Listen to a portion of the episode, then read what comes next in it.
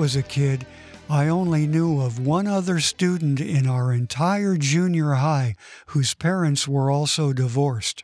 Now, it's probably just the opposite. Well, what does God say about all that? Here's Pastor David. We have been in this series called Right Side Up. We've been studying the words of Jesus Christ in what many call the Sermon on the Mount. This is in Matthew 5 through 7, chapters 5 through 7. And, and Jesus Christ is showing us what it looks like to live the kingdom life. A right side up life, making the distinction between the kingdom of heaven, the kingdom of God, and the upside down world. And showing us what it looks like to live right side up, live that kingdom life. Today, we are going to study vows and oaths, specifically marriage vows, and then oaths or truth telling. All right, Matthew chapter 5, verses 31 to 37. It says this Furthermore, it has been said, Whoever divorces his wife, let him give her a certificate of divorce. But I say to you that whoever divorces his wife for any reason except sexual immorality causes her to commit adultery. And whoever marries a woman who is divorced commits adultery. Again, you have heard that it was said to those of old, You shall not swear falsely, but shall perform your oaths to the Lord. But I say to you, do not swear at all, neither by heaven, for it is God's throne, nor by the earth, for it is his footstool, nor by Jerusalem, for it is the city of the great king. Nor shall you swear by your head, because you cannot make one hair white or black. But let your yes be yes, and your no, no. For whatever is more than these is from the evil one couple of things before we kind of get started to give us some context for the passage. The last two messages and studies that we've done, Jesus was quoting laws that were from the, the Ten Commandments, what some people call the Decalogue. If you want to use that in conversation, you'll sound really fancy. The Decalogue. The Ten Commandments. Uh, and they were these uh, Exodus 20, 13 through 14. You shall not murder, you shall not commit adultery. Those were the two that we've gone through so far. Now we're moving from the Ten Commandments into other civil laws from the Old Testament that people were using and making a lot of rules about. You know how they used to do that? They'd take one rule and they'd make a whole set of rules. We still do that today. You know, some of you know that I'm, a, I'm an attorney. We take the law that's there and then we have 150 cases about it. Why? Because we get paid more if we have a lot of cases. So that's just, that's how that works, right? Um, but that's just kind of the way the law works. That's what people had done. Uh, we were moving to this, to this other thing. And, and so, as a result of that, uh, we're taking this one passage. I'm going to read it to you. It's in Deuteronomy, and then a lot of things were happening with it. Let's look at Deuteronomy 24, 1 through 4. It says, When a man takes a wife and marries her, and it happens that she finds no favor in his eyes, because he has found some uncleanness in her, and he writes her a certificate of divorce, puts it in her hand, and sends her out of his house. When she has departed from his house and goes and becomes another man's wife, if the latter husband detests her and writes her a certificate of divorce, puts it in her hand, and sends her out of his house, or if the latter husband dies who took her as wife, then the former husband who divorced her must not take her back to be his wife after she has been defiled, for that is an abomination before the Lord, and you shall not bring sin on the land which the Lord your God is giving you as an inheritance. Okay. This passage is talking about getting the divorce, the person goes and gets married to somebody else, or they get divorced, or their husband dies, and they come back and marry this other person. That passage was used to establish an entire set of rules about divorce in Israel among the Hebrews, okay? Uh, and there were two schools of interpretation that were prevalent and popular among the Pharisees at the time, okay? The first was the Shammai school. They had, a, they had a certain interpretation. And the second was the Hillel school. They had a certain interpretation of what this meant. And the differences between those schools were found in the way that each school interpreted the word uncleanness. Okay, you can give her, if you find an uncleanness, you can give her a certificate of divorce. So the Shammai interpretation thought that uncleanness referred only to adultery. That you could, you could get a divorce from your wife if she committed adultery. That was the only way you could get a divorce. That was their interpretation. The Hillel school of thought said that uncleanness could be basically almost anything. Almost anything could be considered uncleanness. So if a woman burnt the pot roast, now I'm not making this up, if she burned the food, that might be enough for you to divorce her over, okay? Or maybe somebody moved in next door and you like her better. That would be something that would be worth uncleanness, okay? So they were, they were basically making it so that uncleanness could be almost anything. So you could divorce your wife at at your pleasure, at your will, willy nilly, okay? Um, in, other, in order to understand the context of what's happening here in this passage, we have to understand uh, what was going on historically, or we're not going to understand what Jesus is saying here. First of all, marriage was different then in a lot of ways. Uh, first, it appears that generally the husband was the only one who could institute a divorce, right? So that was not a great arrangement for the women of that time, as you can imagine. Not a great thing to be in, in as somebody's wife. They can divorce you for burning the pot roast. You can't do anything. Not a good thing, okay? Um, and we know that Jesus cared about women. He cared about women as much as he cared about men.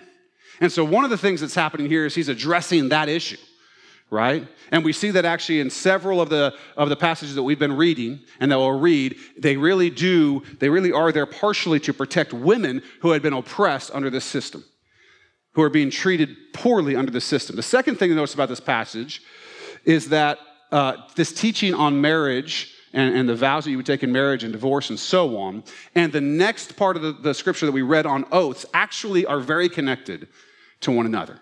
And it may seem strange to you that they are. Okay, but I believe that the whole Sermon on the Mount flows together, and particularly uh, the oath the truth telling oath part and the part about divorce and marriage, which has to do with vows, I believe are very intertwined. Okay, because marriage involves vows and then oaths, and they have some similarities to them. Um, in fact, if you really look back, the passage on anger and lust also would go into this section and really be connected to all of these that are happening. These are not just kind of one offs, a bunch of separate teachings that they sort of patched together that Jesus said. He said the things he said in the order he said them for a reason. They're in the scripture the way they are for a reason. So let's talk about what Jesus said about divorce and remarriage first, okay? We just studied about the Hillel school, right? They interpreted uncleanness that you could get a divorce for almost any reason, almost any reason at all. And this was the popular view, go figure, among the male Pharisees. Um, surprised? Uh, and so we see this ter- teaching on the Sermon on the Mount as partially as a reaction against what's happening in the culture at the time. And later in Matthew, we actually see the Pharisees coming to Jesus and testing him on this teaching. This is what they say. This is Matthew 19, verses 3 through 12. The Pharisees also came to him, testing him and saying to him, Is it lawful for a man to divorce his wife for just any reason? See? That's the Hillel school interpretation. For just any reason? And he answered and said to them, Have you not read that he who made them at the beginning made them male and female? And said, For this reason a man shall leave his father and mother and be joined to his wife, and the two shall become one flesh. So then, they are no longer two, but one flesh. Therefore, what God has joined together, let man not separate. They said to him, Why then did Moses command to give a certificate of divorce and to put her away? He said to them, Moses, because of the hardness of your hearts, permitted you to divorce your wives. But from the beginning it was not so. And I say to you, whoever divorces his wife, except for sexual immorality, and marries another, commits adultery. And whoever marries her who is divorced commits adultery. His disciples said to him, If such is the case of the man with his wife, it is better not to marry. But he said to them, All cannot accept this saying, but only those to whom it has been given. For there are eunuchs who are born thus from their mother's womb. And there are eunuchs who are made eunuchs by men. And there are eunuchs who have made themselves eunuchs for the kingdom of heaven's sake. He who is able to accept it, let him accept it. Okay, first question What is a eunuch? Ready to feel comfortable, gentlemen? A eunuch is a man that has been castrated. That's what a eunuch is, okay? For those of you who were here for our study last week, we talked for a second about Origen, who was part of the early church in the second, third century. And he was believed by many to have had himself castrated, went to a doctor and had himself castrated because of this passage. That's what a lot of people believe happened with him. Uh, and so, hang on a second, I lost my place. Start talking about castration, things get a little funky around here. Um, Anyway, Jesus is not advocating castration. For those of you who are nervous, you can breathe. That's not what he's advocating. He's responding to his disciples' question, or rather statement, that it's just better not to marry if these are the rules on divorce and it's such a serious sin. Because what do they know? Being in a marriage, being in that relationship, it's difficult. It's difficult. And so if, if divorce means you're an adulterer and she's an adulterer and I'm an adulterer and everyone's an adulterer, well, then it's better just not to marry, is what they're saying. Jesus is saying, as Paul also says, that some people are called to be celibate. Some people are called not to marry or not to marry right now. Sometimes we can focus so much on marriage in the church. We do a lot of like marriage conferences, and that's good. All that stuff is good. But we sometimes leave single people feeling like second class citizens feeling like, well, what's, you know, everything's about teaching marriages and marriages and marriages, and I'm not married. Well, here's the deal much the opposite is true, okay? Single people are not second class citizens. Whether it's singleness and celibacy for a time or singleness and celibacy for life, it's actually a high calling for those who are called to it. It's actually quite a high calling. But what about those who have been married and those who have been divorced and those who have been divorced and remarried and all of that. First, I want to make sure that we're all in the same boat and on the same page. Because it could be easy to be to say to yourself, well, I'm married and I haven't been divorced, and so this really doesn't apply to me, right? But let me let me help you out for a second. Marriage is the one flesh union between a man and a woman.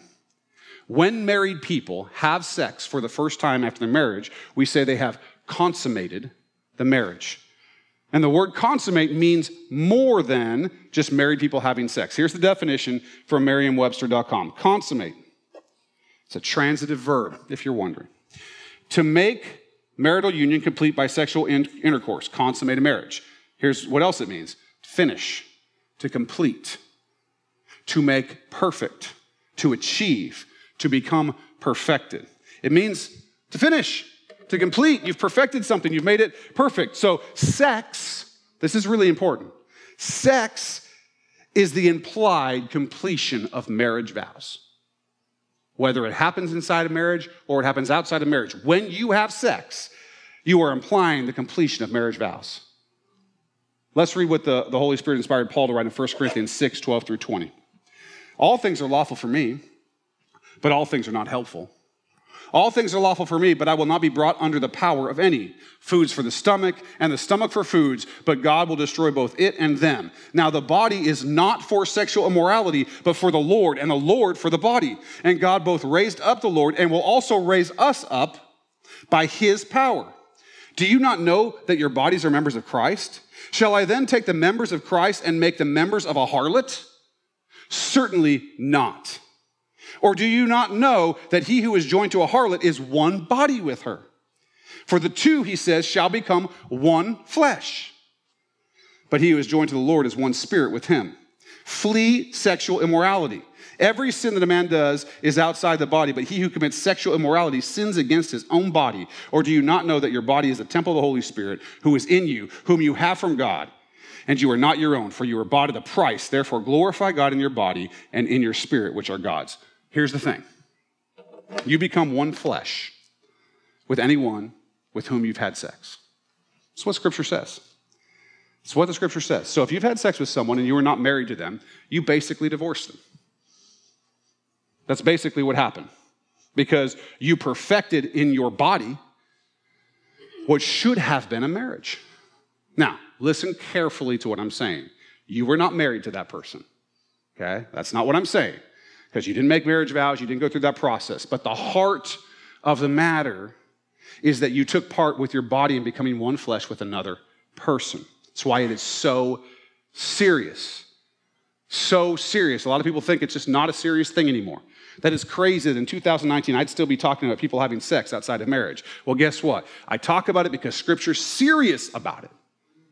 It's a big deal.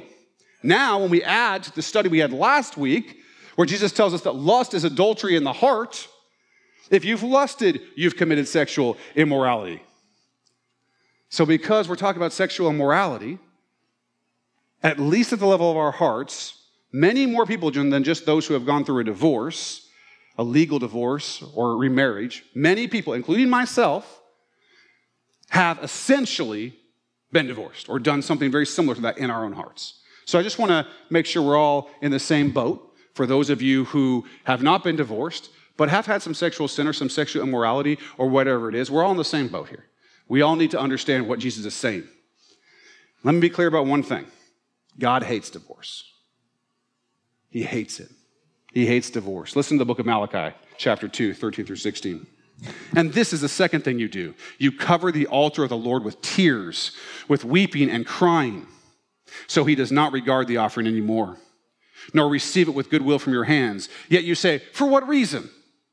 Because the Lord has been witness between you and the wife of your youth, with whom you have dealt treacherously. She is your companion and your wife by covenant. But did he not make them one, having a remnant of the Spirit? And why one? He seeks godly offspring. Therefore, take heed to your spirit and let none deal treacherously with the wife of his youth. For the Lord God of Israel says that he hates divorce, for it covers one's garment with violence. Says the Lord of hosts, therefore take heed to your spirit that you do not deal treacherously. God hates divorce. He hates sexual immorality.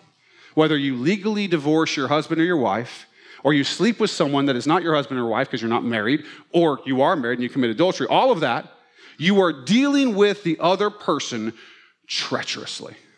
In all of those cases, you're breaking God's good plan for marriage and for sex within marriage. Now, there are the easy cases and there are the hard cases when it comes to divorce. Easy cases and hard cases. Really not any easy, but somewhat easy biblically, okay? If your spouse is cheating on you sexually, they're sexually unfaithful to you, you are permitted to divorce. Jesus says this clearly. You're permitted to divorce. Recognize one thing about this it's a may, not a shall. It's a may, not a shall. As an attorney drafting contracts, I use the words may and shall very differently and very specifically. If I say you may do something, it means you may, you can, you, you are allowed to. If I say you shall do something, it means you have to do this thing. In the case of divorce after unfaithfulness, it's a may, it's an allowance. It's something that you can do. If your spouse is unfaithful, you may divorce. However, many a marriage, many a marriage has been gloriously healed after unfaithfulness. Many a marriage. We've seen it here in this church and all over Christ's church. God can heal anything. So if reconciliation is possible, I would go for that. I would go for that if it's possible. Sometimes it's not. And I understand that. You may divorce in those cases. The other situation that's relatively easy is the case of the unbelieving spouse who will not live with a believer as a married couple. All right, this is 1 Corinthians 7 12 through 16. But to the rest, I, not the Lord, say, if any brother has a wife who does not believe, and she is willing to live with him, let him not divorce her. And a woman who has a husband who does not believe, if he is willing to live with her, let her not divorce him. For the unbelieving husband is sanctified by the wife, and the unbelieving wife is sanctified by the husband. Otherwise, your children will be unclean, but now they are holy. But if the unbeliever departs, let him depart. A brother or a sister is not under bondage in such cases, but God has called us to peace.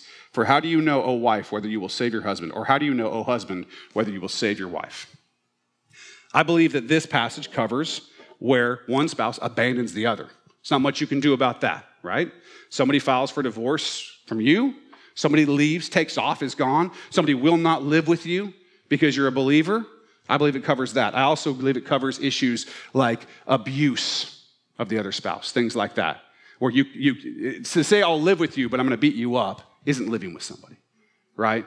Say I'll live with you, but I'm going to abuse you in some way.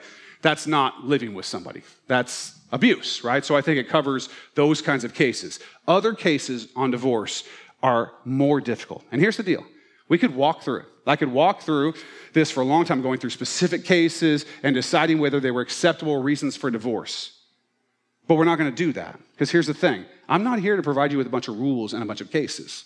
That's not what we're about here. If anyone is struggling with this issue, they're struggling about a, a, a marriage that they got divorced, or they're in a marriage that's, that, that's not looking great, whatever, one, myself or one of our other pastors or leaders here would be happy to sit down with you and talk through that. Okay, we can talk through those things, but I'm not going to go through a bunch of specific cases because at the end of the day, like everything else in this section, this is an issue of the heart. It's an issue of the heart. God always looks at our hearts. Are we serving Him or really just doing what we want? It makes all the difference. As always, if you have any questions or comments about these episodes, please call us at 360 885 9000 or send us an email. Use info at axchurchnw.org. Thanks for listening, and I hope you'll join us for part two for much more with Pastor David Robinson here on Contemplate.